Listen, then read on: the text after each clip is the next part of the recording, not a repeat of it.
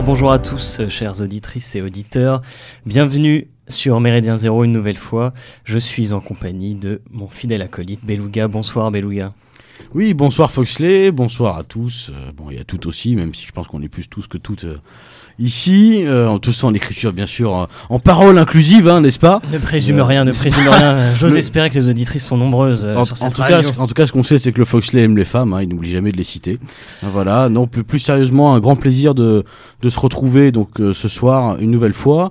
Euh, un plaisir aussi de recevoir l'invité que je vais pas dire tout de suite, hein, parce que personne ne le sait encore. mais Oh, je pense Foxley que va, Foxley va pas tarder à, à- à nous en parler. Et puis surtout, chers auditeurs, un plaisir de vous retrouver après cette période de confinement. Bon, euh, ça, on en reparlera peut-être ce soir. Est-ce que ça a été vraiment un confinement? Bon, ça, je, je crois qu'on va en débattre. hein. On va peut-être en discuter un petit peu. En tout cas, après cette période de disette radiophonique, un grand plaisir de vous retrouver. Et j'en profite, avant de laisser euh, la parole euh, à Foxley qui, qui tient la barre de ce bateau ce soir, euh, pour remercier, faire un petit clin d'œil à nos copains de Paris Vox qui auront quand même euh, bien publié pendant cette période. Nous, en tout cas, on ne pouvait pas le faire. Donc merci les gars, et puis euh, longue vie à Paris Vox et Radio Paris Vox. Merci Beluga. Euh, comme tu le disais, nous avons le plaisir de recevoir une nouvelle fois Maître Thibault Mercier. Bonsoir Monsieur Maître Thibault Mercier. On dit Ah, Maître. euh, N'en faisons pas autant. Bonsoir à tous les deux. Je suis ravi d'être euh, à nouveau parmi vous ce soir. euh. Oui, parce que Je la- vais, je vais faire la blague, euh, du coup, pour les femmes, on dit quoi? Maîtresse? Ou- Bon, allez. Ah, c'est Ouais, neutre. Alors là, on, neutre, dit, on, dit, on dit maître, mais c'est vrai qu'on commence au barreau à, à devoir dire chère consoeur, alors que normalement, euh, seule une femme peut avoir une consoeur. Donc moi, je me refuse à le faire et je dis euh, madame et cher confrère, ce qui est considéré comme très sexiste parce qu'on on dit que la dame est une femme en, en l'appelant madame. Alors que... Comme quoi, la, la subversion se fait dans les petites choses aussi. Ouais, exactement. Tout à fait. La dernière fois qu'on vous avait reçu, c'était pour votre ouvrage euh, Athéna à la borne, discriminer ou disparaître. Est-ce que vous pouvez nous en redonner euh, Quelques nouvelles. quelques, quelques peut-être lignes, en tout cas euh, quelques fonds Alors c'est un ouvrage que j'avais publié en mars 2019 chez Pierre-Guillaume Deroux et euh, Institut Iliade qui traite de la discrimination, donc, qui est un sujet qui est toujours autant d'actualité puisque Black Lives Matter nous l'a prouvé, euh, le débat sur les contrôles aux faciès, le fait d'appeler un noir un noir au Parc des Princes maintenant permet aussi d'arrêter un match de foot, donc vous voyez parce que c'est du racisme, donc de la discrimination. Donc c'est un ouvrage qui est toujours autant d'actualité. D'ailleurs, il- après un petit succès de librairie, il vient d'être réimprimé euh, après six mois de rupture de stock. Donc je vous invite à le découvrir euh, sur tous les sites euh, et surtout chez vos libraires locaux. si le sujet de la discrimination vous intéresse. Vous êtes aussi le fondateur du Cercle Droit et Liberté. Pareil, est-ce que vous pouvez peut-être nous en toucher quelques mots? Bien sûr, c'est une association euh, qui regroupe des juristes euh, aussi bien étudiants que professionnels et qui a pour but de défendre concrètement les libertés, aussi bien euh, dans le monde juridique que, dans la cité française. Et donc nous faisons des, conférences, des débats, des dîners pour sensibiliser les, notamment les étudiants à l'importance de la question des libertés avec un S. Euh, et, et, de, et aussi, nous faisons un peu d'activisme judiciaire désormais, puisque nous, avions, nous avons, il y a quelques mois, déposé un recours devant le Conseil d'État pour euh, contester le, le couvre-feu. Euh, J'imagine qu'on en reparlera euh, ce soir euh, abondamment. Tout à fait, je ne vais pas vous cacher que vous êtes là pour ça en vrai. hein. Euh, voilà, vous êtes invité euh, pour parler de, ça. Non, évidemment pas uniquement. euh, euh, Il est sympa. oui, mais trêve de politesse entre nous, euh, ça suffit, on est sur Méridien Zéro, nos deux duos. Euh, L'émission va se dérouler euh, pour nos auditeurs deux temps. On va avoir un premier temps qui va être plutôt sur un, bilan, on va dire, de la, justice de manière globale. Et euh, on pourra évoquer euh, à, cet égard la, loi sécurité globale et les différents décrets qui sont sortis, euh, tous aussi amusants les uns que les autres. Et suite à une petite courte pause, nous verrons pour le coup un sujet que vous venez de spoiler, on dit maintenant. je pense que Maître Tesla me, me taperait sur les doigts puisque c'est un anglicisme, mais euh, en tout cas plus, on va dire, la, la position euh, de contrainte sanitaire euh, que vous êtes, que vous évertuez en tout cas à, à- combattre. J'aimerais Juste pour commencer, vous poser une question à tous les deux, puisque Beluga, tu es presque un invité ce soir. Euh, Oui, oui, c'est Reste calme, Fox. Euh, c'est comment va la justice française pour vous deux? Est-ce que, euh, alors peut-être là directement à, à Maître euh, Thibault Mercier, vous êtes content par exemple de Dupont-Moretti, de la faillite de la justice globale? J'aimerais compléter la, la question de Foxley qui est intéressante et rajouter une, une deuxième sous-question en fait, c'est est-ce que l'avocat que vous êtes, hein, est- est-ce qu'on est-ce qu'on peut encore croire euh, un tant soit peu, il faut le dire avec une voix un peu mielleuse, il faut croire en la justice, en son, en son travail, etc. Est-ce qu'on peut encore croire vraiment décemment et objectivement et intellectuellement et librement à tout ça? Ah, c'est une question qui est euh, à laquelle, heures, on ne peut pas répondre par oui ou par non sur est-ce qu'on peut avoir confiance dans notre justice?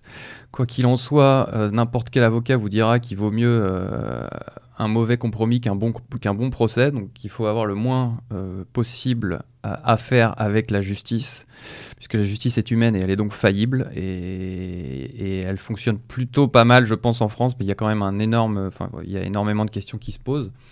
Vous posiez la question de Dupont-Moretti, est-ce que nous sommes contents qu'il ait été euh, nommé ministre de la Justice?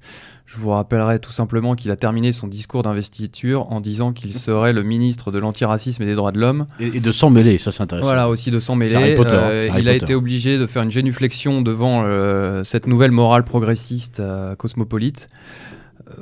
on se demande bien pourquoi d'ailleurs. ensuite, c'était quand même une nomination qui était plutôt bonne, puisqu'on s'est dit qu'il allait peut-être un petit peu taper sur les juges qui avait un peu trop de pouvoir et un peu trop d'aura euh, récemment. Euh, voilà, il faut lui laisser un peu de temps, mais pour l'instant, ça ne part pas forcément très bien.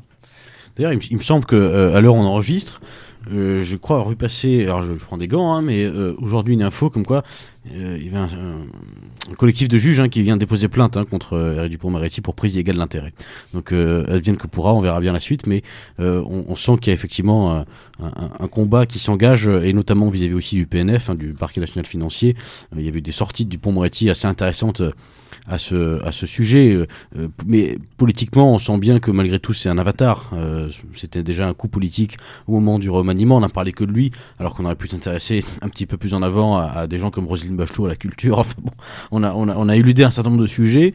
malgré tout, c'est quelqu'un qui prend beaucoup de place. Et effectivement, comme le disait Thibault, son, son, son, discours d'investiture était euh, lunaire. Tout à fait, mais c'est pas, plus mal que lui prenne un peu de place par rapport au juge, puisqu'il faut aussi remettre, on va en parler sur l'état de la justice. Euh, la justice est censée être une autorité et non un pouvoir. Euh, et là, c'est devenu de plus en plus un vrai pouvoir qui se permet de, de, rendre des jurisprudences contre les games, donc contre la loi, et qui, qui décide au nom d'un droit, par exemple des droits de l'homme, qu'elle peut remettre en question des décisions démocratiques qui ont été votées de manière euh, légitime par le peuple français. Et, le parcours de Dupont-Moretti est vraiment, euh, vraiment intéressant là-dessus. Moi, je me souviens, euh, quand j'avais le projet d'entamer des études de droit, que j'ai entamé, c'était un personnage qui était inspirant hein, pour le jeune première année que j'étais. Et j'avais lu son livre, donc ça s'appelle Bête Noire. Hein, il en a écrit d'autres depuis, je crois. Mais il développait un certain nombre d'idées pour réformer la justice. Alors, je vous parle de ça, c'était le, bouquin de la tête 2010, peut-être 2011, donc c'est déjà il y a 10 ans. c'est intéressant parce qu'il il avait vraiment des idées intéressante euh, quant à la justice. Euh, la réforme de l'école nationale de la magistrature, c'est déjà très axé pour taper, si, je puis dire, hein, sur les juges. Hein, ça faisait déjà suite à l'affaire du mur des cons, etc., avec le, le, CSM. Mais malgré tout, euh, c'est vraiment l'exemple parfait d'un gars qui vient de ce qu'on appelle la société civile hein, et qui et qui semble-t-il perd toutes ses idées, toute sa saveur et toute sa sève assez, assez rapidement au profit d'un antiracisme et d'un systémisme, si on, peut dire, assez, assez fat, quoi, finalement. Ah, tout à fait. On ne sait pas. Euh, bon, est-ce qu'il a les, vraiment les mains libres d'ailleurs? C'est ça aussi. Oui, oui, oui bah, comme tous. Hein, ça, après, c'est assez intéressant de voir que, alors c'est très récent, il a, il a octroyé un budget supplémentaire de quelques millions, euh, en fait un budget assez conséquent pour la fameuse justice de proximité. Est-ce que, en, tant qu'avocat, vous pensez de quoi cette, euh, je, on aurait nous un réflexe, euh, on va dire assez presque, presque dogmatique, presque dogmatique de, de dire que quand on pense local, ça peut être bénéfique. Est-ce que pour la justice, c'est exactement la même chose? Je, j'en suis pas si sûr que ça. En tout cas, tout budget supplémentaire alloué à la justice ne peut être qu'une bonne chose, et je ne vais pas prêcher ma paroisse, mais euh, la France est proportionnellement à un des budgets euh, réservés à la justice les plus bas d'Europe. Euh, et alors que c'est une des missions régaliennes de l'État d'assurer le bon fonctionnement de la justice. Et là, on se retrouve avec des, tribunaux qui n'ont pas les moyens humains de, rendre des décisions dans les temps, des juges qui n'ont pas les moyens de revoir les décisions efficacement. Donc euh, ça ne peut être que bénéfique. Et là, c'est vraiment important de mettre le point de, mettre la lumière là-dessus. C'est que tout budget supplémentaire pour la justice est nécessaire, je pense, euh, plutôt que de dépenser des millions dans des choses beaucoup moins utiles et qui sont beaucoup moins du, qui relèvent beaucoup moins des missions de l'État. Est-ce que euh, c'est enfin, assez rigolo disiez, vous disiez ça parce que cette, cette, faillite, j'ai envie de dire euh, presque budgétaire de la justice est saupoudrée et on commençait à l'évoquer d'une sorte de de, pensée très politicienne des juges. Et là, pour le coup, pas forcément les juges de, à l'inverse de proximité, mais on va dire les, le conseiller d'État, la, la, Cour de cassation. Là, on a vu récemment une affaire où on a un, conseiller de la Cour de cassation qui a fait pression sur, les, sur la base, sur des, sur des juges, pour le coup, de la base, euh, pour changer les. En tout cas, influencer à minima euh, la décision, notamment sur un divorce. Oh, pour tout vous dire, je crois que c'est une nana qui se tapait. Alors voilà, on, on en est à ce niveau-là quand même, alors qu'ils sont censés représenter une des plus hautes autorités euh, étatiques. Euh, et on voit les conséquences que ça peut avoir euh, en termes de, notamment de jurisprudence, qui sont maintenant des jurisprudences presque politiques plus que juridiques, j'ai envie de Tout à fait. Alors sur l'exemple que vous citez, je pense que c'est plus à la marge d'une défaillance humaine individuelle sur un cas particulier. Ça, malheureusement, comme je dis tout à l'heure, la justice est humaine. On ne pourra jamais empêcher qu'il y ait ce genre d'errement.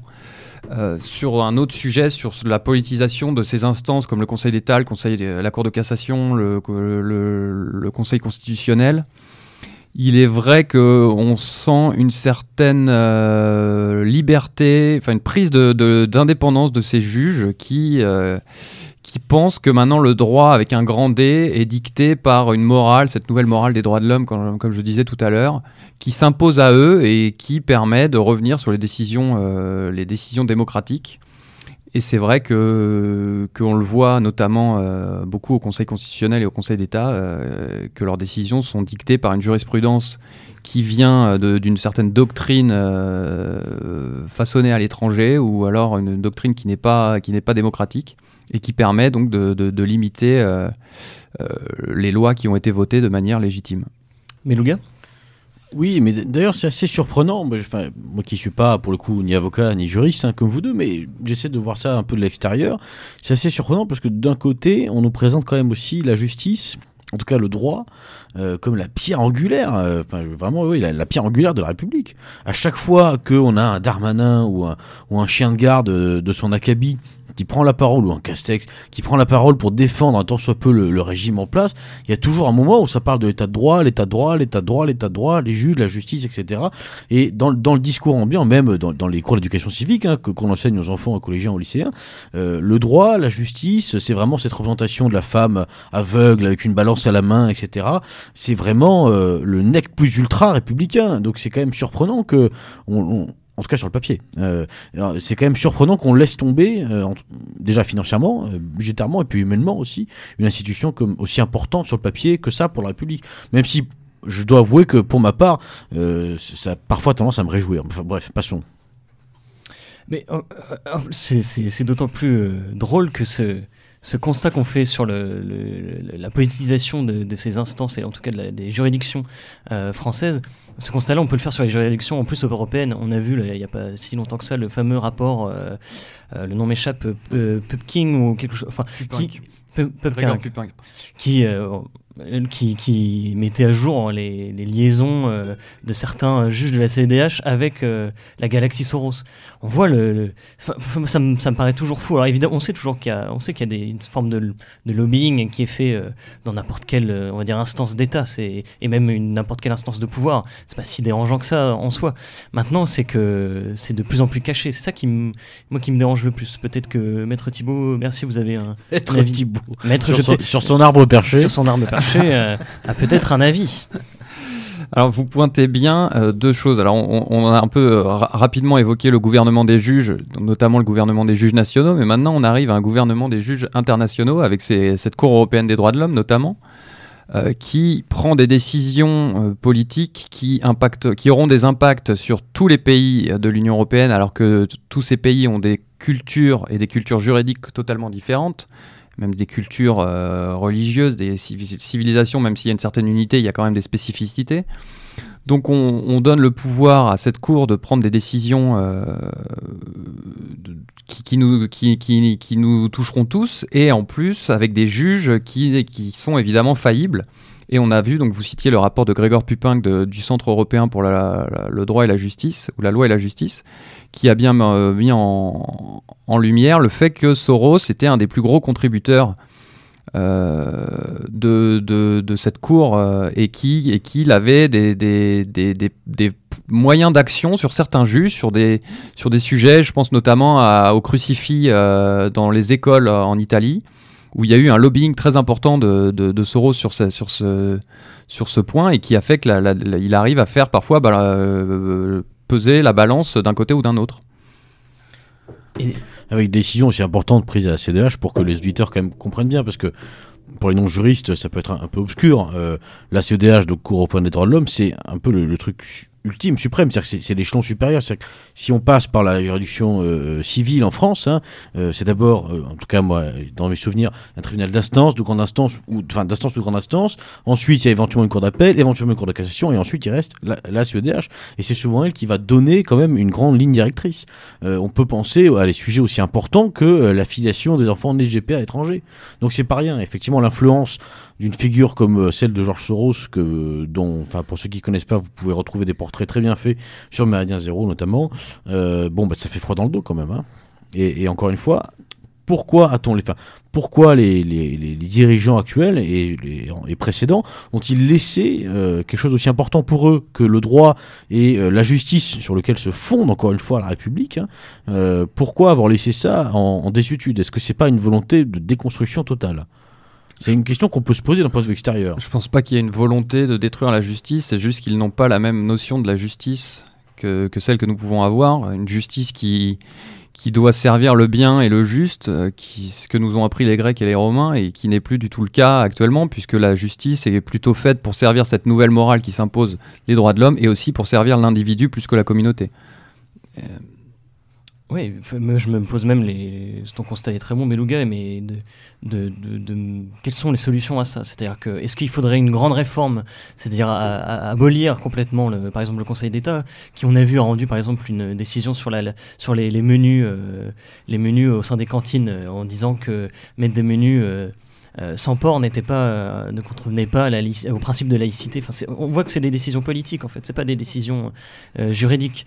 je me pose la question des solutions. Est-ce qu'il faudrait, par exemple, remettre en cause le Conseil constitutionnel avec les nominations de ses membres? Est-ce qu'on on devrait laisser un Conseil d'État à qui on, prête des, liens très forts avec le gouvernement à un instant T en place?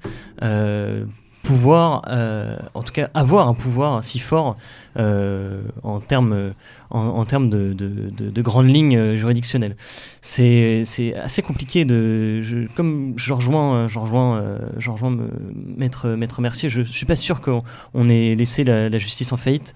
Par contre, on a une idée très différente de ce que peut être la justice. Ça, c'est certain.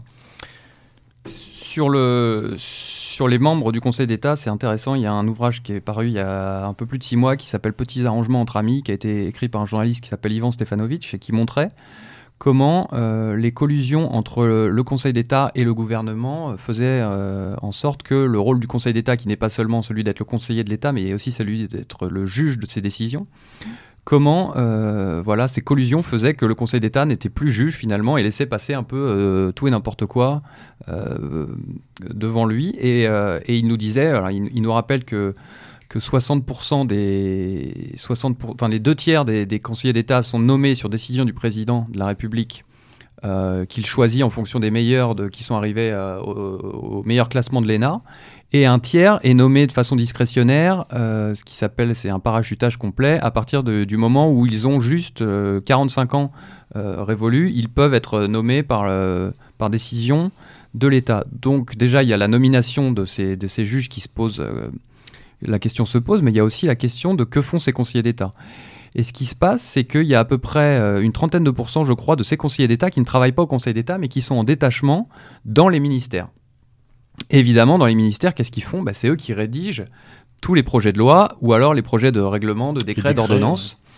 Euh, alors les projets de loi qui sont déposés devant l'Assemblée nationale et votés par le Parlement euh, et votés par le, voilà le Parlement les deux chambres, mais de manière c'est devenu un peu une, chambre d'enregistrement. Donc finalement c'est ces projets de loi qui passent et il y a des propositions de loi qui peuvent être faites par le Parlement et là il y en a beaucoup moins en fait. C'était Philippe Nemo qui l'avait décrit dans son ouvrage La France aveuglée par le socialisme. Il montrait que la, plupart des lois qui passaient étaient des projets de loi donc faits dans les ministères par les ministères.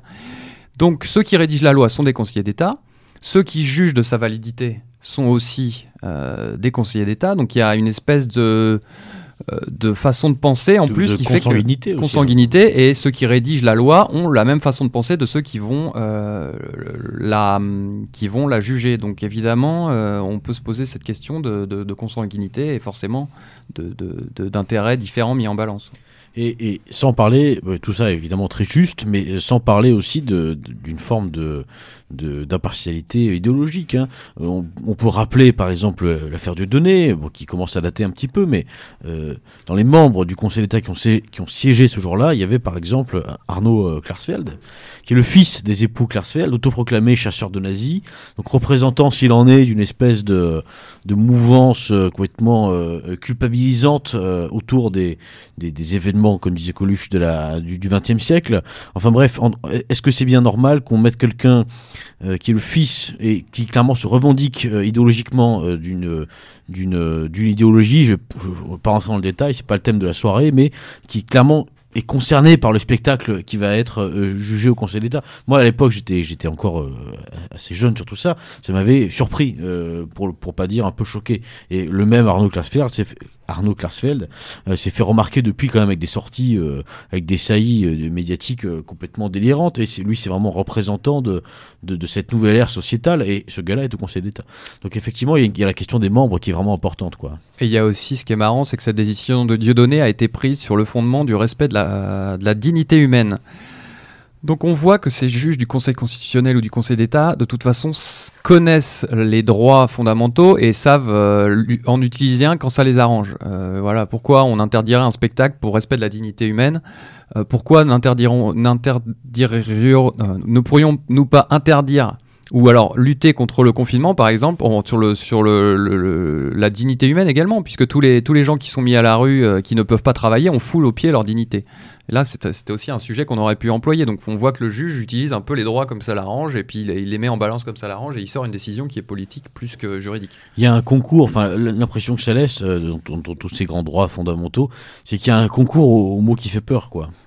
Dignité humaine, euh, c'est vraiment, la ménagère, elle entend ça, elle, est effrayée, quoi. Ah, c'est comme le concept de fraternité qui avait été employé par le Conseil constitutionnel euh, il y a six mois de ça, je crois, pour mettre fin à ce qu'on appelle le délit de solidarité ce qui était faussement appelé un délit de solidarité, c'est-à-dire aider un, migrant, un, euh, un clandestin, pas un migrant, un clandestin à passer la frontière sans papier, donc alors que c'est interdit par la loi.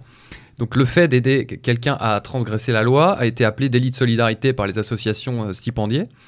Et le, conseil, le, Conseil constitutionnel est venu donner raison à ces gens-là en disant que euh, on ne pouvait pas les condamner parce qu'il y avait ce fameux principe de fraternité dans notre devise républicaine. Et euh, le, Conseil constitutionnel est, devenu, euh, est venu donner valeur juridique à, un slogan euh, en fait, qui était une proclamation qui n'avait aucune valeur juridique. Donc c'est quand même inquiétant d'avoir des instances qui, qui, ont l'air j'allais dire hors sol, mais hors sol, c'est un, terme presque gentil. Là, on a l'impression qu'ils sont vraiment sur, hors planète, quoi. Vraiment dans un autre univers idéologique et, et, aussi un autre univers de réalité, de perception de réalité sociétale. C'est intéressant de voir ça aussi, de, cet empilement, de l'empilement qu'on peut reprocher à la loi. On le retrouve sur ces principes-là. On voit que les juges et même d'ailleurs les politiques, on va, faire la transition euh, tout gentiment vers la loi de sécurité globale, utilisent des, grands principes et vont rechercher des grands principes complètement oubliés euh, pour justifier certaines décisions. Euh, on en vient donc à la loi sécurité globale. je parle de ça puisque le, le, fondement de cette loi, c'est la, la, sûreté de l'État, qui est un principe normalement on va dire que la dernière fois qu'elle a été utilisée, je crois que c'était contre. Euh, euh, alors peut-être que Maître Thibault Mercier va me, contredire, mais je crois que c'était contre l'OAS au moment des, tribunaux, des tribunaux. Euh, tout à fait.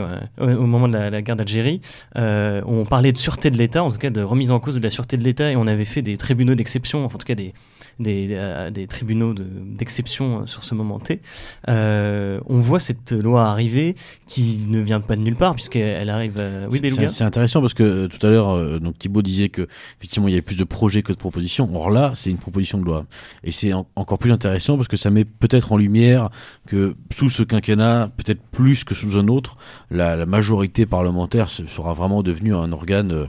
Enfin, chambre d'enregistrement, c'est presque gentil quoi, pour les qualifier. C'est vraiment devenu un organe plus calife que le calife. Quoi. Et là, on voit bien un exemple avec ces, propositions de loi.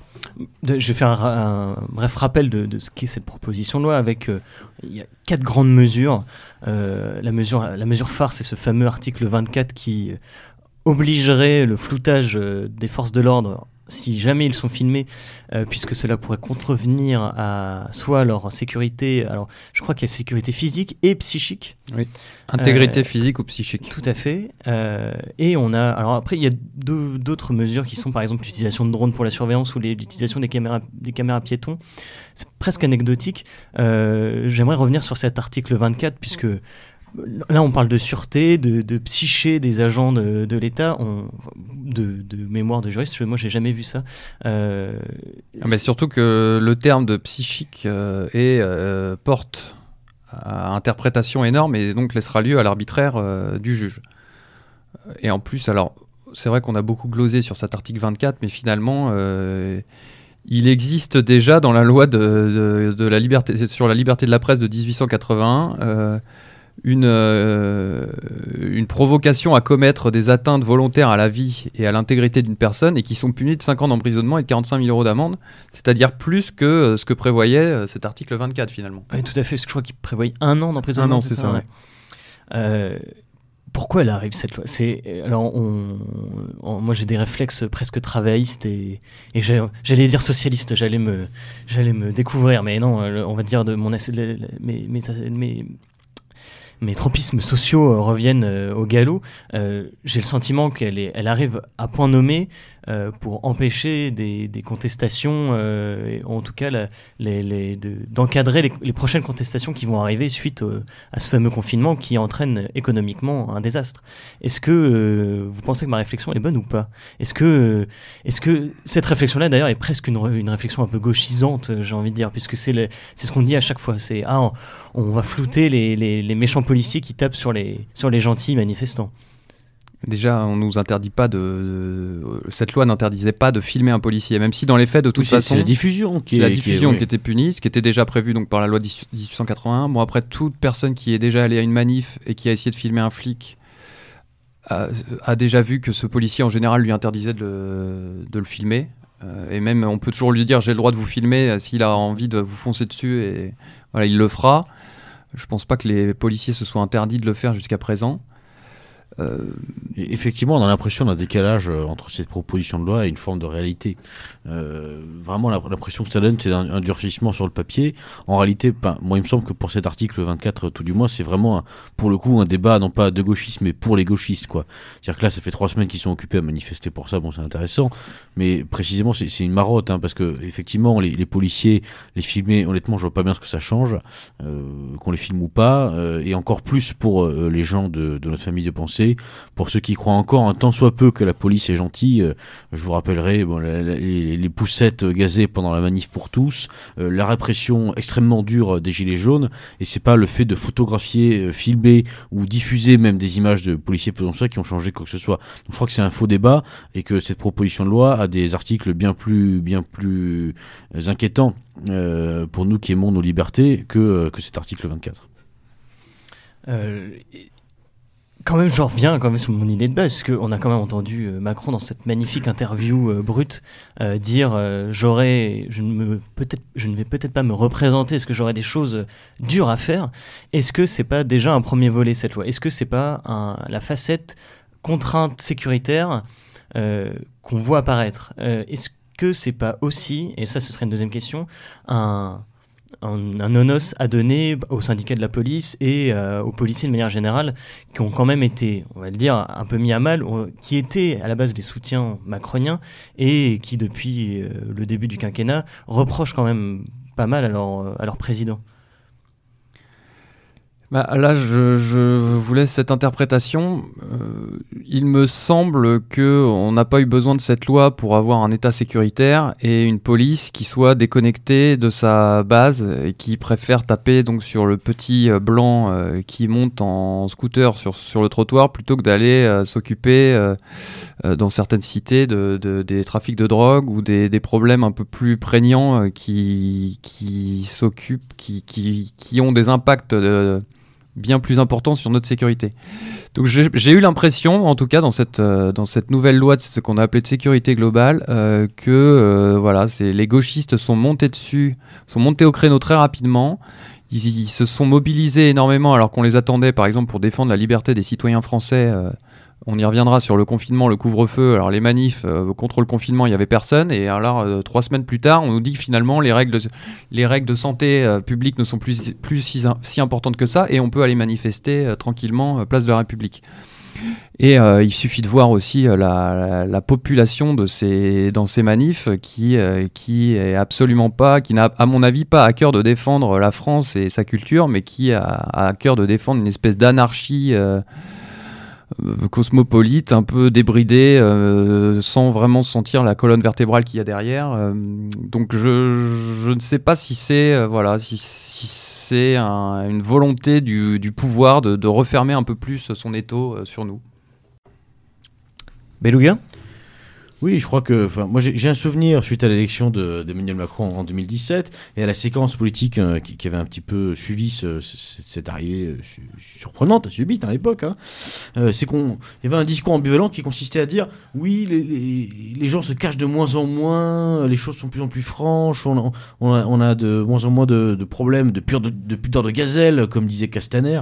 Des, des, personnages comme Sibeth Ndiaye avec ses phrases complètement hallucinantes l'ont confirmé effectivement, il y a une génération politique, si on peut appeler ça comme ça. En tout cas, il y a une caste, euh, une nouvelle caste qui est arrivée, qui est celle de Macron, qui est celle de la société civile, euh, etc. Euh, tout ce que tu veux, qui se cache quand même de moins en moins et qui affiche son mépris. On se souvient de Griveaux et de sa sortie sur les, les mecs qui fument des clopes et roulent au diesel. Enfin bon, voilà. J'ai cru que tu allais parler d'une autre sortie de Griveaux qui est. On peut en parler, mais bon, je crois qu'on on fait pas, on fait pas, on fait pas dans le dans le people, donc on va éviter. Enfin bon, en tout cas, je crois que c'est ce décret sur le fichage, effectivement, il vient confirmer une tendance, c'est que les choses sont de moins en moins cachées. Voilà. Euh, oui, le fichage a toujours existé. Oui, euh, depuis qu'il y a de la politique, on, cherche à savoir qui sont les opposants, comment ils pensent, qu'est-ce qu'ils font, etc. Euh, ce la nouveauté, c'est que avant, on essayait quand même un petit peu de nous faire croire qu'on était les plus gentils, les plus beaux, que nous, pas du tout, jamais on fichera personne, que en France, on pouvait avoir toutes les opinions, etc. Et on sent bien que euh, dans la phrase euh, je suis libre de tout sauf euh, ce que le droit m'interdit, on sent bien que finalement cette phrase qui était un peu la matrice avec laquelle on enseignait la liberté aux enfants, hein, en tout cas moi à mon époque, on sent bien que dans cette phrase c'est la fin de la phrase qui prend le dessus, c'est ce que le droit m'interdit. Et petit à petit on, on met ça en avant et avec de moins en moins de problèmes à le dire, avec de moins en moins de pudeur. Et je crois que c'est ça qui est qu'on pourrait trouver inquiétant, mais moi personnellement, je tendance à croire que encore une fois, ça nous sert, c'est une bonne chose. Il ne faut pas être des réacs euh, qui, s'inquiètent de tout en permanence. Au contraire, je, crois que plus un régime, quel qu'il soit, euh, commence à, se, dévoiler à ce point, euh, plus les gens, un jour ou l'autre, je, l'espère, hein, peut-être pas tous, mais de plus en plus en tout cas, auront l'opportunité je ne sais pas s'ils le feront, mais auront l'opportunité de comprendre qui ils ont en face d'eux. Hein, je veux dire, on est en train de passer petit à petit, euh, pour faire une métaphore animalière, c'est-à-dire que avant en face de nous il y avait un serpent hein, qui était capable de, se déguiser euh, euh, quelquefois en petite fleur des champs, et maintenant on se retrouve de plus en plus face à un lion rugissant, quoi. Darmanin qui agite la menace, Castex qui nous fait peur, l'article 24, les drones dans le, dans le, parce que ça aussi il faut en parler. Il y a un article quand même qui prévoit la surveillance par drone, la la, privatisation d'une sécurité. Euh, on, pourrait reparler aussi d'une forme de violence sociale, hein, avec les ordonnances Macron à l'époque, avec la réforme des retraites, qui est une grande priorité selon Bruno Le Maire, qui a mis de l'économie, la drôle de priorité où tous les restaurateurs vont crever. Enfin bon, je crois que la guerre est déclarée maintenant, mais elle est déclarée ouvertement. Hein, euh, c'est-à-dire que et puis ça, ça, nous permet aussi à nous, militants, je crois, de, séparer le bon grain de livret. C'est-à-dire qu'il fut un temps encore, effectivement, où euh, euh, dans, dans, nos entourages, les gens qui nous disaient non, mais je ne sais pas si ce que tu dis est vrai, je ne sais pas si euh, t'es pas un peu complotiste, machin. Bon, je crois qu'aujourd'hui, maintenant, tout ça c'est terminé. Il y, y, a deux camps très clairs qui commencent à se former, deux ou, plusieurs camps d'ailleurs, mais en tout cas, leur camp commence à, à clairement s'afficher. Et ce décret et cette proposition de loi s'inscrivent vraiment dans cette idée.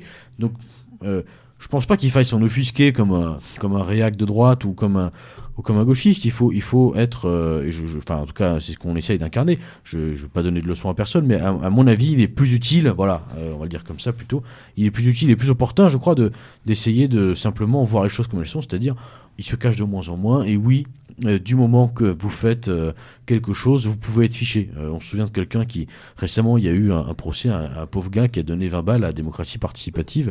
Bon, euh, enfin, quand on en il a arrive été plus que fiché, lui, il a été condamné. hein. Voilà, donc je veux dire, que- quand on en arrive là, je crois que, je crois que tout est dit, la messe est dite. hein. Tu m'offres une transition parfaite puisque euh, Maître Thibault Mercier, vous avez quand même été à l'initiative, euh, alors pour le côté, on va dire la sanitaire, on va dire le contrôle sanitaire, euh, d'une tribune avec plusieurs juristes. On me disait en introduction de cette émission. Pourquoi vous, avez, est-ce que vous avez fait cette initiative dans, on va dire dans, dans le même sens que la réflexion de Beluga, c'est-à-dire ne plus se cacher et attaquer frontalement, on va dire, je vais dire le système entre parenthèses? Alors deux choses sur euh, cet engagement dans la crise sanitaire qu'on a, eu avec le Cercle Droit et Liberté. Euh, premièrement, c'est que à partir du moment où on a vu qu'il y a un couvre-feu qui allait être décrété, donc après le premier confinement, qui nous avait un peu tous sidérés, où on ne savait pas très bien quoi faire, là on s'est dit euh, le couvre-feu c'est plus légitime. Là, on, voit que le virus n'est pas aussi dangereux qu'on nous l'a dit, que les 400 000 morts ils n'arriveront jamais, euh, que euh, la taux de mortalité est de 0,05% et que l'âge médian et l'âge moyen sont au-dessus de 80 ans, c'est-à-dire qu'en gros, euh, l'espérance de vie moyenne en France est de 82 ans et que euh, le, virus euh, tue à peu près les gens de cet, âge-là. Donc là, on s'est dit, il y a un gros souci. On peut pas laisser passer ça. Les, juristes, les avocats sont les sentinelles de la liberté, comme je vous l'ai dit tout à l'heure. Donc là, on s'est dit, on va agir. On a donc euh, décidé d'agir sur le plan juridique, puisque nous sommes des avocats, on s'est dit qu'on allait faire ce que nous savions faire. Et avec un de nos avocats, nous avons déposé un recours devant le Conseil d'État pour faire sauter la décision, le décret qui avait imposé le couvre-feu.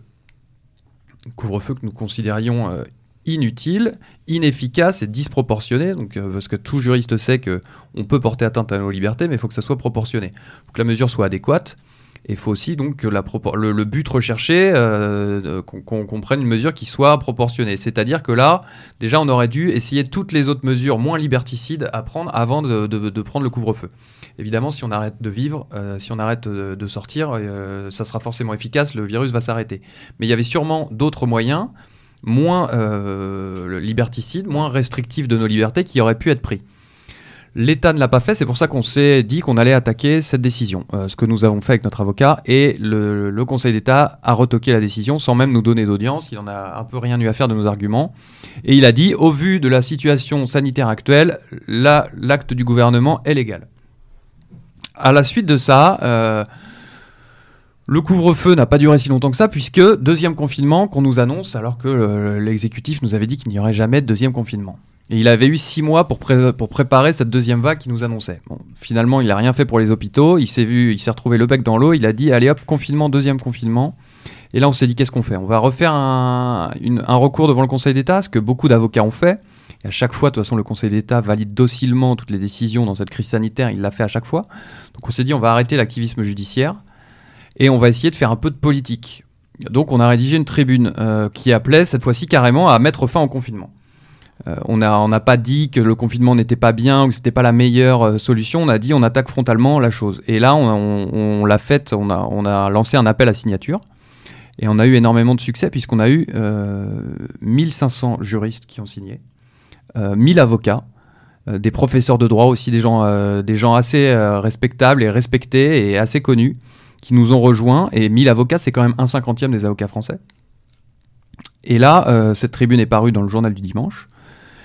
On a essayé de faire réagir les instances ordinales, donc le barreau de Paris par exemple, qui n'a jamais répondu. Euh, on se demande bien où sont les avocats pour défendre la liberté des citoyens français euh, concrète au jour le jour.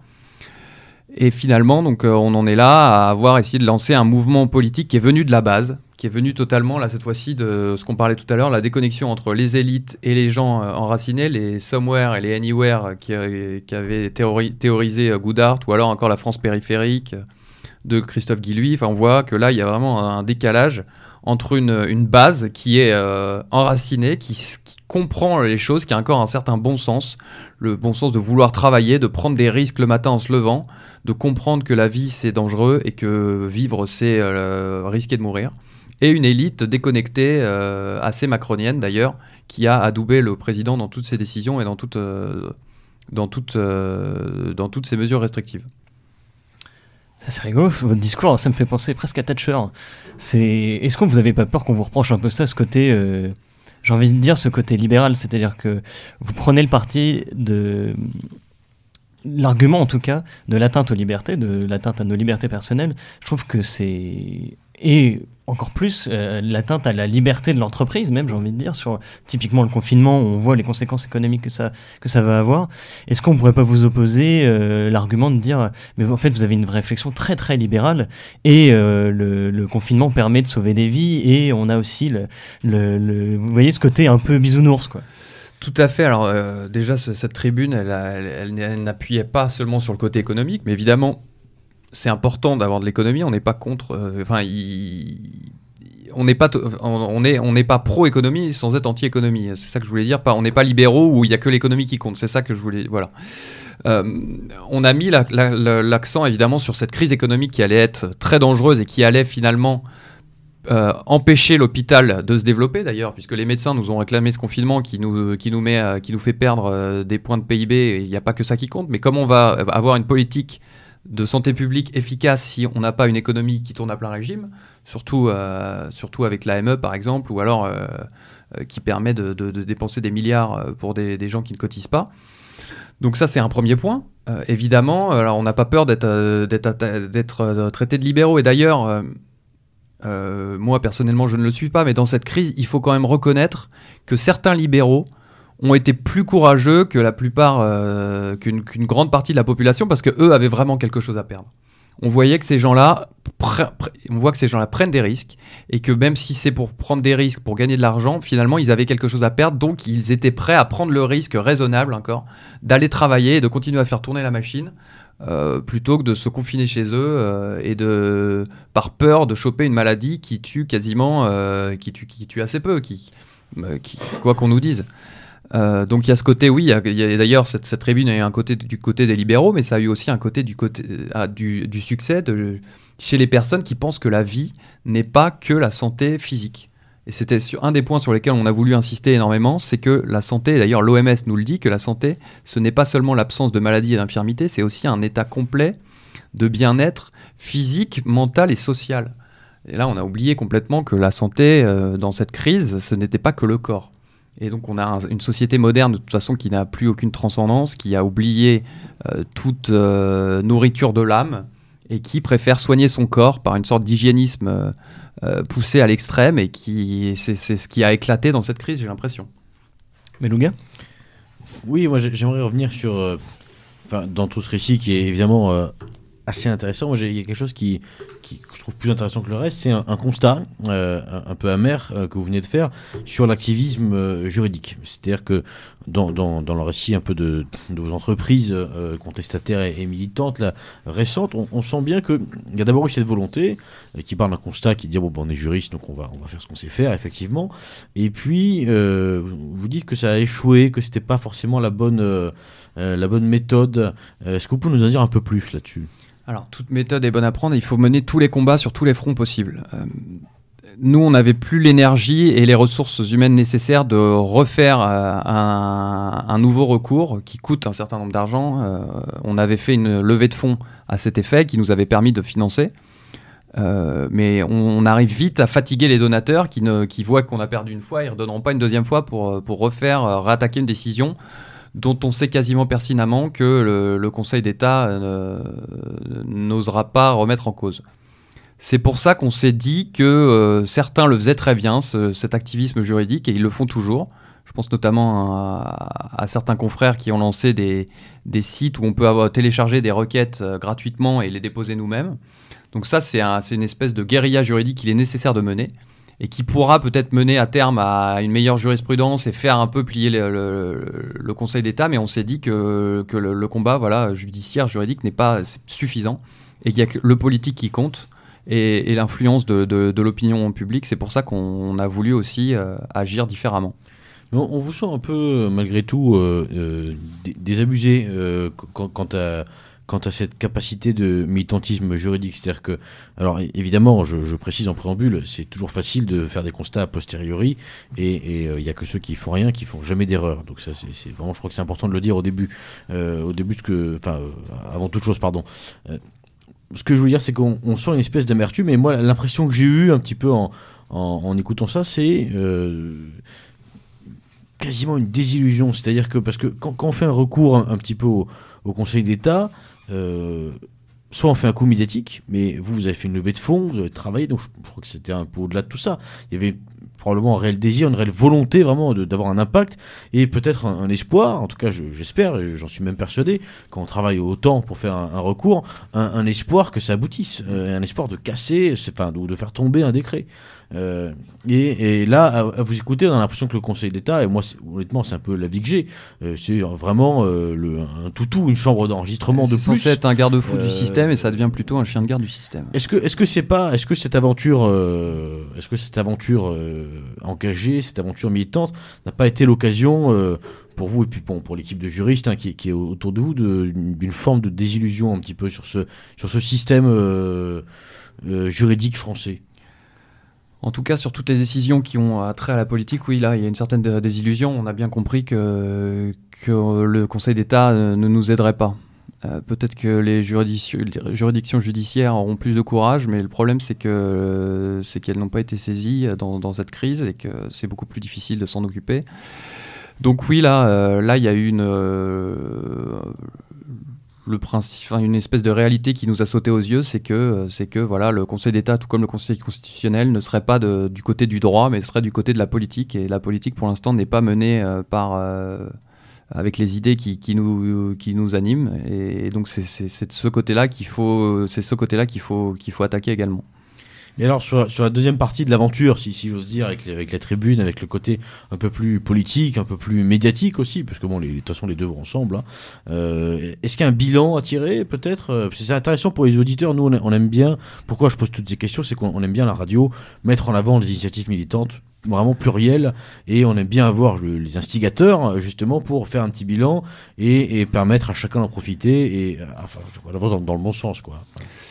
Il y, a, pas mal de choses à tirer déjà. On, a eu euh, pas mal de succès quand même euh, et de gens dont on n'imaginait pas qu'ils allaient nous soutenir. Euh, des gens assez bourgeois, assez, je, dis, ça, oui, et assez établis et qui ont, qui ont quand même osé signer, alors que des gens qui ne s'engagent jamais en fait. Mmh. Qui là, on a senti qu'il y avait un ras-le-bol, un trop plein que. Un phénomène manif pour tous. Comment Il y a eu un phénomène un peu manif Voilà, et, pourtant, des, voilà, et là, qui se sont dit, mais oui, euh, le monde est en train de devenir fou, là, pourquoi on accepterait ce confinement Et on voit bien que maintenant, on n'a plus peur? Parce qu'avant le premier confinement, tout le monde l'a toléré parce que tout le monde avait peur, et maintenant, on se rend compte que cette maladie euh, euh, n'est pas si grave, et donc, en fait, c'est pour ça que d'ailleurs, personne ne le respecte. Euh, et donc là, il y a vraiment eu un engouement important euh, de la base et de, gens euh, comme vous et moi qui, ont, osé prendre la plume et signer. Et ça, on a reçu énormément de soutien et surtout de gens euh, qui, ont, des arguments raisonnés. Ceux qui étaient contre nous, c'était toujours des arguments culpabilisateurs. Vous aurez du sang sur les mains, c'est une honte. Moi, j'étais à l'hôpital, j'ai vu euh, une personne euh, intubée à 35 ans, ou alors je voudrais pas que le jour où votre grand-mère soit à l'hôpital et il y ait la mienne en face et qu'on ait à choisir, parce qu'on refusera, ou même si vous, vous allez tomber malade, on refusera votre place à l'hôpital. Voilà. Toujours des sentiments contre de la raison. Ça me fait penser à une Pardon, hein, mais je, vous coupe. Ça, me fait penser à une chanson qu'on mettra en, fin d'émission. Euh, euh, qui est une chanson, après j'arrête, hein, mais c'est une chanson qui est chantée par un, groupe de, de chants bernais. Les auditeurs savent que à quel point ça me tient à cœur. Ce, groupe s'appelle euh, Nado, ça se prononce Nadao, et le titre de la chanson c'est Ils nous pourrissent la vie en voulant nous la sauver. c'est exactement ça. On, a assisté un peu à un gouvernement d'experts qui savait mieux que nous comment, comment vivre et comment nous obliger à vivre. Donc pour en revenir sur le bilan de cette, euh, cette, euh, cette initiative, il y a quand même eu un, petit engouement médiatique. On a fait quelques médias assez importants et qui, qui nous ont permis de porter une voix euh, dissonante, voire dissidente dans les grands médias. et qui, qui, permet aussi de se rendre compte qu'il est possible de s'élever contre cette doxa et cette chape de plomb qui j'espère commencera à se fissurer. Euh, et d'ailleurs, on voit bien que dans, l'opinion publique actuellement, euh, il y a une moindre demande de, confinement ou de couvre-feu. ça, va devenir de plus en plus difficile à faire avaler par le gouvernement qui a, pris l'habitude d'appuyer sur un bouton rouge pour restreindre nos libertés plutôt que de gouverner en cherchant des solutions euh, moins, moins dangereuses pour, pour nos droits.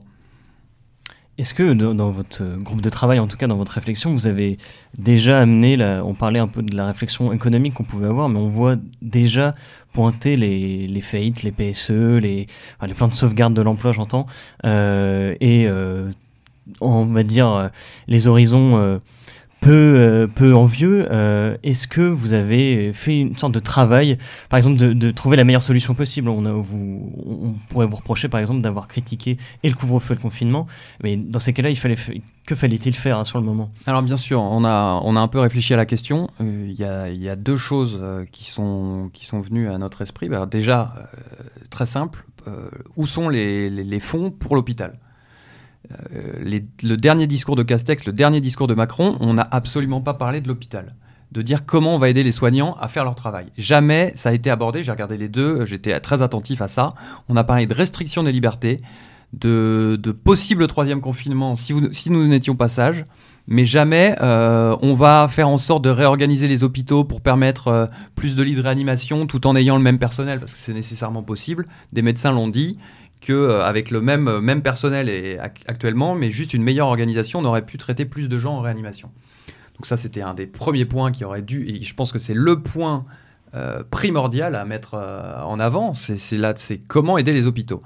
Donc que les soignants fassent leur travail et arrêtent de passer à la télé pour nous dire qu'on doit tous être confinés en permanence.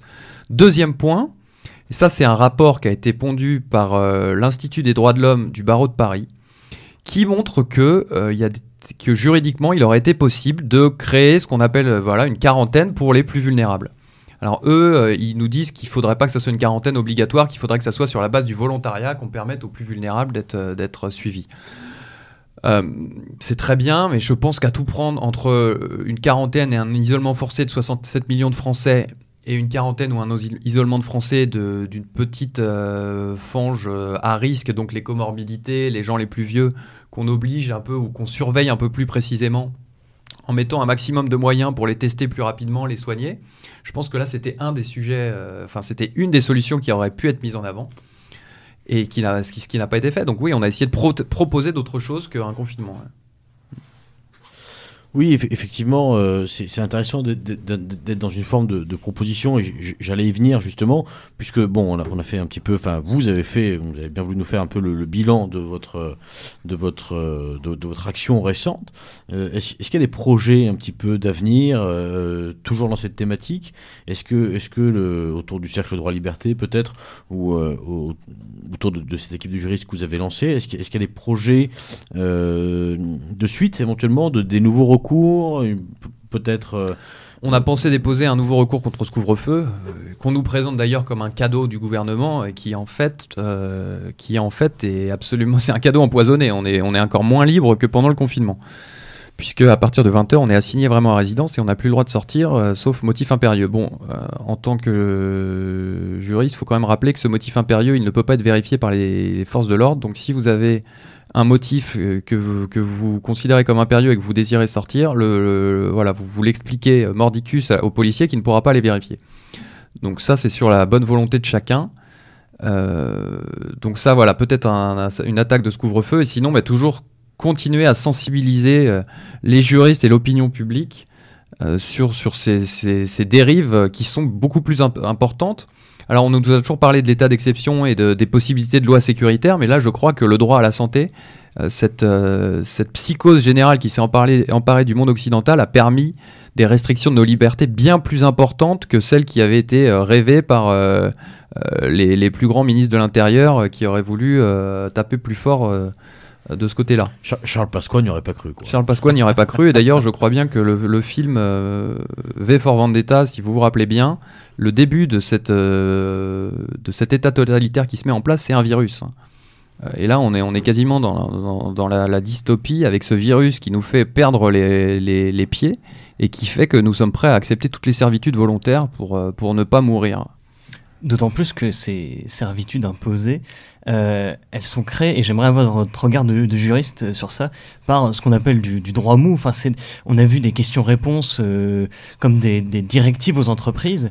On, juridiquement, ça n'a aucun fondement et ça n'a aucune, normalement, contrainte juridique. Alors, c'est très intéressant. Euh, je sors d'une conférence où j'ai développé un petit peu ce côté droit mou, soft law sanitaire on voit. Est-ce qu'on peut préciser, peut-être que, bon, pour pas tomber dans le doc ce, ce qu'est le droit mou J'allais y venir.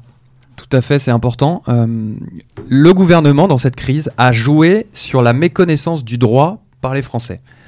Et on était incapable de distinguer ce qui allait relever de la loi contraignante, dure, avec euh, des, des, sanctions, et de la recommandation qui s'impose à vous sur, sur votre bonne volonté. J'ai plusieurs exemples en tête, notamment la règle des 6 personnes à table. Si vous parlez autour de vous et vous dites que vous faites un dîner à 8, on va vous dire mais vous n'avez pas le droit. Euh, c'est 6 la règle à table. Et, là, je le leur dis en tant que juriste, euh, mais non, vous avez le droit. 6 à table, c'est une recommandation du gouvernement qu'on nous, a on nous a tellement rebattu les oreilles et les journalistes reprennent euh, ça en disant la règle c'est 6 à table qu'on pense que c'est devenu une loi. Il y a quand même quelque chose en, droit français qui est pas si mal, c'est l'inviolabilité du domicile. Et pour qu'on rentre chez vous, il faut une décision du juge, individuelle. Donc là, avant que le, gouvernement et les policiers arrivent à, obtenir des décisions individuelles pour rentrer chez chacun d'entre nous, pour vérifier si nous sommes 6 ou 8 à table le soir du réveillon, on y sera loin. Donc ça, c'est un premier point, euh, un premier exemple. Deuxième exemple, la quarantaine pour ceux qui rentrent du ski. Euh, Castex nous a annoncé il y a deux semaines que ceux qui auraient eu des, des velléités d'aller skier à l'étranger euh, se feraient mettre en quarantaine de manière aléatoire. C'est impossible, notre droit ne le prévoit pas. L'état d'urgence ne prévoit euh, cette possibilité de quarantaine que sur décision individuelle et si vous avez été contrôlé euh, positif euh, au Covid. Donc là, on nous a encore imposé une loi, enfin, on nous a encore dit quelque chose qui a dû déchauffer un certain nombre de Français qui n'ont pas pris leurs vacances pour partir. Alors il y a ça, puis il y a aussi l'interdiction des fêtes privées. Ce qui, est, faux, en fait, les fêtes privées ne sont pas interdites. Ce qui est interdit, c'est les fêtes privées dans les établissements euh, accueillant du public. Donc si vous avez un château chez vous et que vous décidez d'inviter 100 personnes, vous avez parfaitement le droit. On vous dira que vous êtes irresponsable, ça c'est un autre euh, point. En tout cas, cette soft law, donc ce droit mou, c'est un maximum de recommandations qui s'appliquent sans s'appliquer, en tout cas qui s'appliquent sans euh, contraintes juridiques, mais qui sont appliquées par la bonne volonté des gens et aussi par les entreprises qui, euh, paralysés par la peur de la responsabilité pénale du chef d'entreprise, ont surjoué euh, dans l'application de ces euh, gestes barrières. Et on voit certaines boîtes où on impose le port du masque partout, c'est changement de masque toutes les heures, après c'est distribution de gel hydroalcoolique obligatoire, et plexiglas. Plexiglas, plexiglas, regardez à la, télé où on voit les, les présentateurs avec du plexiglas entre eux. Euh, et, ça, bah voilà, ça crée donc ce droit mou avec une multitude de règles qui sont appliquées et qui sont relayées par les entreprises et qui s'appliquent aux citoyens et qui viennent nous enserrer dans des nouvelles règles qui ne sont pas pourtant euh, démocratiques et euh, légales d'ailleurs. Finalement, la, contrainte, elle vient même plus des, on va dire, de la, des juridictions du juge ou du jugement, mais directement soit des acteurs privés, qui soient, on voit Madame Michu qui est dans le métro qui vous demande de remettre votre masque, ah ou de l'entreprise et du patron qui va dire qu'il va aller mettre plus loin que les directives et que la loi finalement. Alors ça, c'est vrai que ça a, développé un peu une, euh, un développement des petits chefs qui vous disent de remettre votre masque bien sur le nez quand on va retirer un bouquin dans une librairie. Euh, on vous dit euh, mettez bien votre masque. Alors évidemment, quand on veut récupérer le bouquin, mais on s'exécute. Et puis à ce côté-là, voilà, comme vous l'avez dit, les entreprises qui en font encore plus. Ça, c'est un problème très important, c'est qu'on a, on a dit que c'était bien. Alors, vous voyez, une des choses qu'on a demandé qui existe, c'est la responsabilité pénale des chefs d'entreprise. On a dit que c'était une bonne chose, mais en fait, cette responsabilité pénale a complètement paralysé l'action. Et, maintenant, un chef d'entreprise a tellement peur de voir sa, responsabilité mise en jeu qu'il ne, euh, qu'il ne prendra plus le moindre risque. Et cette société du risque zéro nous paralyse complètement avec un principe de précaution qui est poussé, à, qui est mis en exergue, qui est poussé à son paroxysme et qui, euh, qui fait qu'on ne peut plus rien faire. Par exemple, on n'aurait jamais fait voler un avion si le principe de précaution avait été appliqué. Et donc là, on a peur de faire revenir les salariés chez un, un, entrepreneur a peur de faire revenir les salariés chez lui parce qu'il se dit que s'il y en a un qui tombe malade, on va mettre en, cause sa responsabilité. Mais d'ailleurs, sur les, sur les chaînes d'entreprise et sur les, pardon, sur, les entrepreneurs, il y aurait beaucoup à dire hein, de ce point de vue-là parce que précisément, enfin en tout cas sur, les petits et moyens, on, a créé un, climat, et je sais de quoi je parle, pour le coup, on a créé un climat vraiment anxiogène où on passe son temps à, se, à se, pour employer un, anglicisme, à se baquer, comme on dit, c'est-à-dire à essayer de regarder derrière soi ou potentiellement ce qui peut arriver. Et cette crise sanitaire en fait partie. Et les clients ont un pouvoir les clients, je parle pour les commerçants, ont un pouvoir qui est délirant, c'est-à-dire qu'une dénonciation peut vous faire fermer l'entreprise qui représente 10 euh, ans de, travail, de sueur, etc. Et là où et là aussi, encore d'un point de vue militant, c'est intéressant parce que là où on aurait pu penser que finalement, chez l'entreprise, c'est une forme de liberté euh, absolue, euh, que bah, on mène sa, propre barque, qu'on pourra faire ce qu'on veut, etc. On, voit bien, encore une fois, que en cas de nécessité d'insertion dans ce tout systémique dans lequel nous vivons, on est forcément à un moment ou à un autre de notre existence, de notre quotidien, rattrapé par ce droit mou euh, dont vous parlez, ou même d'ailleurs par le droit tout court. Eh écoutez, messieurs, je... est-ce que vous voulez euh, rebondir sur quelque chose? Je pense qu'on va arriver euh, tranquillement à la fin de l'émission. J'ai une question à, poser. Vas-y, je t'en prie. À, l'avocat qui est avec nous moi, je m'interroge beaucoup quand même sur, l'avenir, euh, l'avenir de, ce qu'on appelle aujourd'hui l'état de droit, c'est-à-dire cet état qui serait régi par le droit et non pas un, état du droit actuel. Enfin bref, euh, je m'interroge beaucoup quand même sur le devenir de tout ça. Est-ce qu'on peut s'amuser à faire des, un peu d'utopie et, un peu de, prévision. Qu'est-ce est-ce que, vraiment on, on, va avoir cette euh, quasi déception de voir ces gens qui se revendiquent du siècle des Lumières tomber dans un bolchevisme aussi vain qu'avoué? Finalement euh, Ou est-ce qu'on peut s'attendre à quelque chose de plus fin, notamment autour, autour de la question du vaccin, qu'on sent bien que ça, arrive, là c'est le prochain thème, la réforme des retraites, euh, cette fin de quinquennat où effectivement tout peut se passer. Euh, à quoi peut-on s'attendre d'un point de vue légal? Alors déjà, cette histoire d'état de droit, c'est un peu comme le fait de dire je suis humaniste. C'est vraiment le mot balai qu'on ressort, que personne ne comprend d'ailleurs. Et tous les juristes, à chaque fois qu'il y a une nouvelle décision qui vient restreindre nos libertés, disent bonjour l'état de droit. Mais restreindre les libertés, ça a toujours été prévu et un régime juridique doit permettre de restreindre les libertés, notamment les libertés individuelles comme les libertés publiques. Euh, toutes les libertés euh, n'ont pas des intérêts qui convergent, elles sont parfois contradictoires ou divergentes et il faut nécessairement opérer une mise en balance. Donc déjà, ça c'est un premier point sur euh, toute, toute, restriction de liberté n'est pas nécessairement mauvaise si elle est proportionnée, comme on en a discuté tout à l'heure. Ensuite, l'état de droit, qu'est-ce que ça veut dire en fait? L'état de droit, c'est le fait que les décisions du politique soient soumises au droit. Et donc dans ces cas-là, ce qui compte, c'est quel est ce droit. Et là, on est parti. Alors avant, on avait une espèce de droit naturel euh, qui faisait que on, se savait euh, tributaire d'un ordre qui nous dépassait et qui, permettait de, donner une base aux décisions de la cité. Euh, je pense notamment au fait qu'un homme épouse une femme, c'était, quelque chose de naturel qu'on n'a jamais remis en cause. Maintenant, ce droit, il a glissé, ce n'est plus ce droit naturel, c'est devenu le droit euh, tel que les droits de l'homme le décident. Et donc c'est un droit qui est euh, empris d'une nouvelle morale. et une espèce de morale libertaire, cosmopolite, déconstructrice, qui fait que ce droit s'impose à nous, et, d'ailleurs s'impose à, nos politiques. Et on en parlait tout à l'heure avec les décisions de la CEDH de la Cour européenne des droits de l'homme, ou alors de, toutes ces, de tous ces comités euh, théodules internationaux qui sortent des avis consultatifs, qui sont toujours fondés euh, sur ce droit de l'homme complètement euh, désincarné, universel, qui est très individualiste aussi, et puis qui oublie que l'homme n'est pas qu'un individu de chair, et qu'il il naît dans une culture qui, et qui lui apporte une certaine particularité. Donc c'est cet état de droit, euh, en fait, il existe toujours, mais sauf que le problème, c'est le droit qui ne va pas. Donc c'est là-dessus qu'il faut revenir.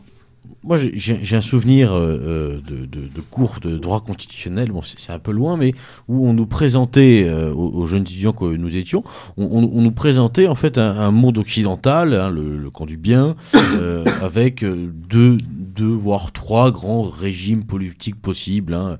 le système présidentiel, le système parlementaire, l'exception française, euh, le système semi-présidentiel. Bon, très bien. Euh, on, a l'impression, et, encore une fois, l'actualité va un peu dans, le sens de ce que je dis, on a l'impression que euh, dorénavant, c'est vraiment des, des, des, droits constitutionnels et des, constitutions qui vont s'affronter sur un plan idéologique. Parce que par exemple, dans la même semaine, on a Emmanuel Macron qui nous promet qu'on va inscrire quelque chose, on ne sait pas trop quoi encore, euh, d'écologique dans la Constitution, une espèce d'obligation, etc. Mettre l'écologie au même niveau que l'organisation juridique d'une société. Et euh, deux jours après, euh, Victor Orban, bon, euh, malgré, malgré son député qui fait des, des partous à, Bruxelles, Victor Orban qui fait inscrire dans sa constitution que l'adoption est réservée aux enfants issus d'un mariage et que le mariage c'est forcément un, homme et une femme, enfin, qui, fait quelque chose de bon sens quoi, dans la constitution. Et là, on a, on l'impression que c'est deux mondes qui, se regardent sans se comprendre. Quoi. Et pourtant, ils sont dans la même union. Tout à fait, mais là, il euh, y a un pays, euh, enfin les pays d'ailleurs, euh, l'état de droit c'est drôle parce que les deux qui s'y sont opposés, vous savez que le budget, le plan de relance Covid-19 de l'Union Européenne et le nouveau budget de, l'année prochaine étaient conditionnés au respect de l'état de droit par ces pays-là. La Pologne et la Hongrie, on considère qu'ils ne respectent pas l'état de droit parce qu'ils se sont rendus compte qu'en fait, ce qu'on appelait état de droit, c'était un peu le fait de priver le, le peuple du pouvoir, puisqu'on décidait qu'il y avait des droits qui s'appliquaient à eux qui n'avaient pas été votés. Et, on s'est aussi rendu compte que les juges appliquaient donc à pratiquer un gouvernement des juges et que les médias avaient une, force de frappe qui était trop importante et qu'il s'agissait de la réduire. Donc c'est ce qu'ont fait la Pologne et la Hongrie. On a dit que c'était contre l'état de droit et ce qu'ils ont fait, c'est une démocratie qu'on appelle illibérale. Donc c'est pour ça qu'ils sont euh, en, en, opposition avec, euh, avec euh, l'Union européenne sur ce, sur ce point. Donc oui, je pense que vous avez raison, il y a deux conceptions qui, s'opposent vraiment, et avec des pays qui savent la représenter. Donc de toute façon, c'est deux politiques qui s'opposent, et après, ça se traduit dans le droit. Ça se traduira dans la Constitution, mais le combat est avant tout politique. Et philosophique même. Pour, revenir un petit peu en, fin d'émission, j'aurais aimé aussi aborder un autre thème qu'on a un peu effleuré tout à l'heure. On a parlé rapidement des magistrats, du pouvoir qu'ils avaient pris, etc. Alors je sais que je reviens un peu euh, sur ce qu'on disait au début, mais il y, a un discours souvent qui consiste à, dire que la, profession euh, euh, judiciaire, pour le coup, euh, juridique, c'est un peu fait, un peu trop, j'allais dire, féminisé. Euh, je pense aux magistrats et aux avocats aussi. Euh, c'est vrai que moi j'ai des souvenirs de, tribunal correctionnel, j'ai assisté à des audiences à l'époque sur l'île de la Cité.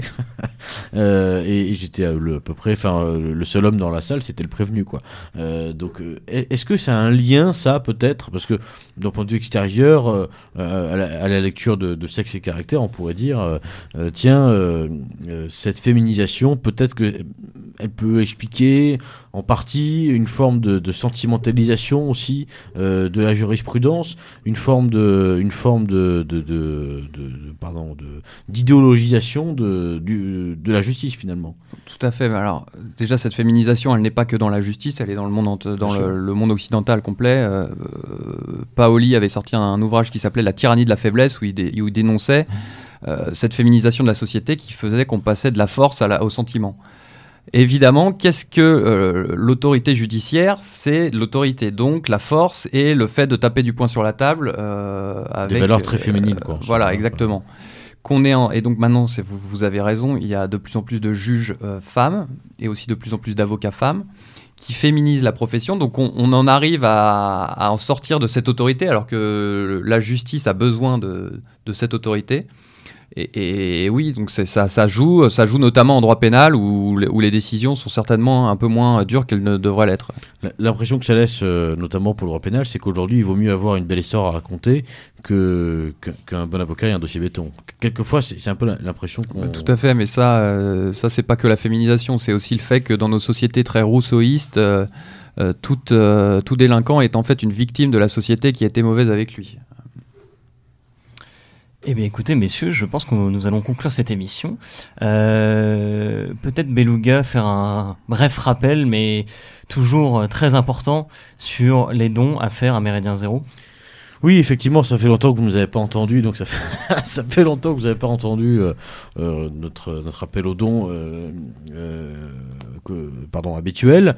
on a besoin de vous, chers auditeurs, je ne vais pas y aller par quatre chemins, on a besoin de vous pour euh, subsister, on a un loyer à payer pour notre studio, vous le savez, il y a euh, euh, de très nombreux moyens pour nous donner, cagnotte Tipeee, il y a un compte PayPal, on peut envoyer un mail pour avoir des coordonnées et payer en liquide ou en chèque.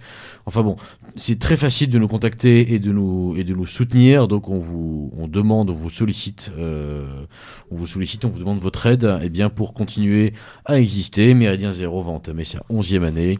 Alors, euh, c'est sûr, c'est pas, euh, c'est pas encore centenaire comme radio, mais euh, c'est déjà mieux que rien, 11 ans. Et donc, on a besoin de vous et on compte sur vous pour nous aider. On compte sur vous aussi pour aider de manière générale tous ceux qui en ont besoin. Comme le disait tout à l'heure euh, la moindre petite action en justice coûte de l'argent.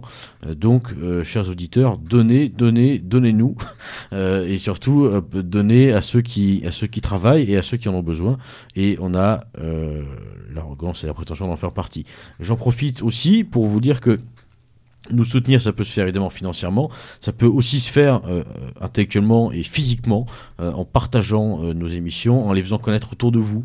Je crois qu'il y a une variété suffisamment large d'émissions sur le disponibles euh, sur le site internet pour intéresser, pour pardon, pour intéresser chacun de vos amis. C'est-à-dire que même, pardon.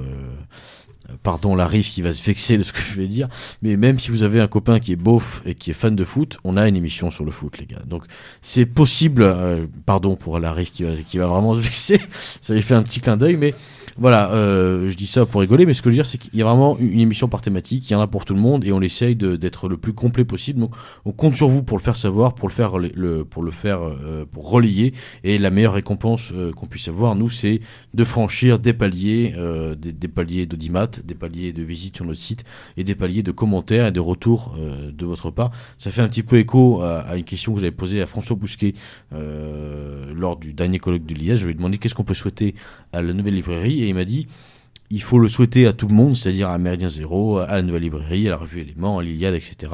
C'est maintenant de franchir des pas, des, des caps quantitatifs. Et donc, euh, pour ça, on a besoin de vous. Nous, on fait ce qu'on peut. Et maintenant, c'est à vous de le faire, chers auditeurs, avec nous. Et puis, pour euh, la, la plus belle victoire possible, espérons-le. Maître Thibaut Mercier, merci encore euh, Merci à vous. d'avoir assisté à cette émission. Euh, Est-ce que vous avez une actualité outre euh, ce qu'on vient de, Le de titre dire du futur bouquin. Bah, C'est ce que j'allais dire. Est-ce qu'il y a un futur bouquin? Ah Il y a un futur Euh, bouquin. Ah, ah, il y a- il y a- mais je suis très en retard dans sa rédaction puisque les dernières, euh, l'écriture d'articles et de conférences m'a pris énormément de temps, mais il y a, y a un- un- sûrement quelque chose sur les droits de l'homme euh, qui va sortir. Droits de l'homme contre droits de Rome. Eh bien, dans tous les cas, merci pour votre travail. Rendez-vous dans quelques mois pour en parler alors. J'espère. Euh, Méridien Zéro ne sera jamais confiné et comme euh, il faut le dire à cette radio, à l'abordage. Et pas de quartier. Ça a commencé. Ça a commencé sournoisement. À la radio, à la télé, dans les journaux, défense de fumer. Ceux qui fumaient, il fallait les dénoncer. Il y en a qui ne s'en sont pas privés d'ailleurs. Moi, je me disais quand même, ils nous pourrissent la vie en voulant nous la sauver.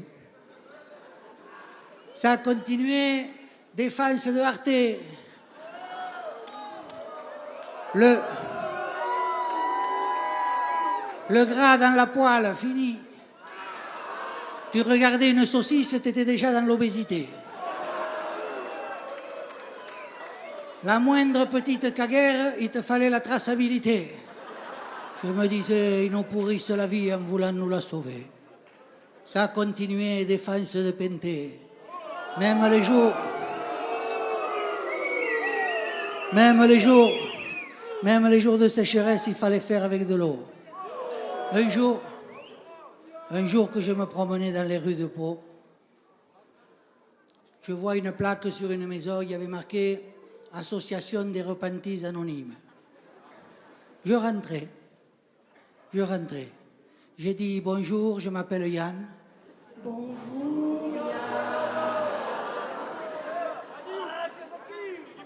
J'ai dit, voilà, j'ai arrêté le cochon depuis trois jours. C'est très dur, mais je tiens.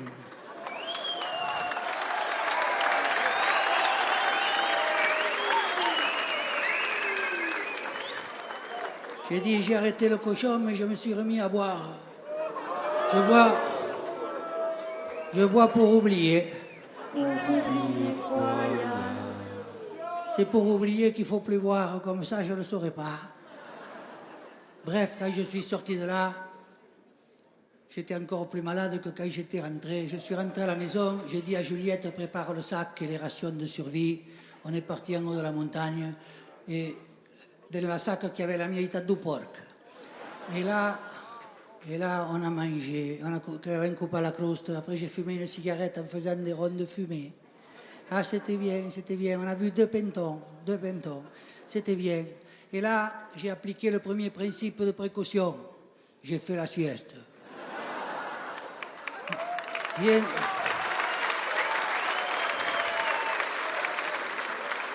Rien que pour emmerder l'Inquisition. Et en me, relevant de la sieste dans un effort noble et généreux, j'ai pointé le doigt vers le ciel, vers, le ciel, la grande caméra qui nous surveille à tous. Et, là, j'ai prononcé, j'ai prononcé ces paroles historiques en vérité, je vous le dis en vérité, ils nous pourrissent la vie en voulant nous la sauver.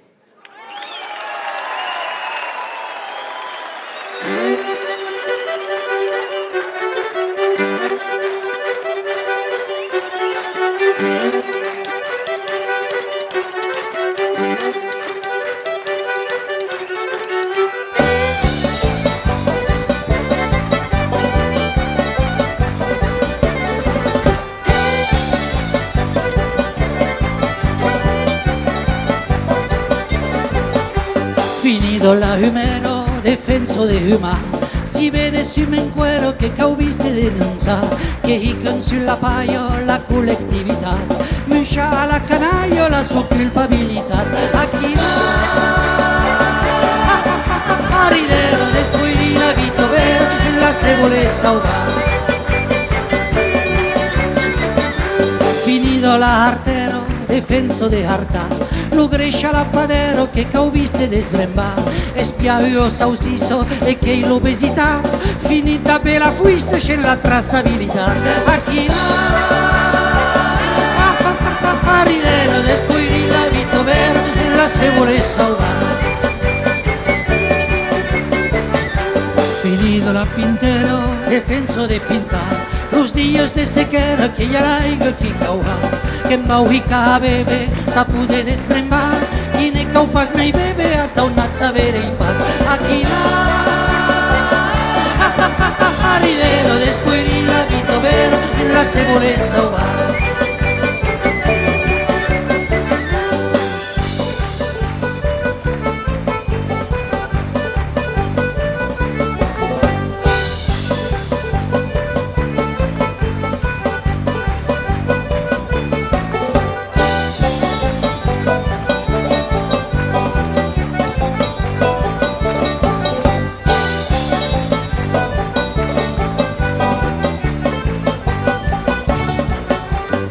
sulla montagnetta che maniera in pausa.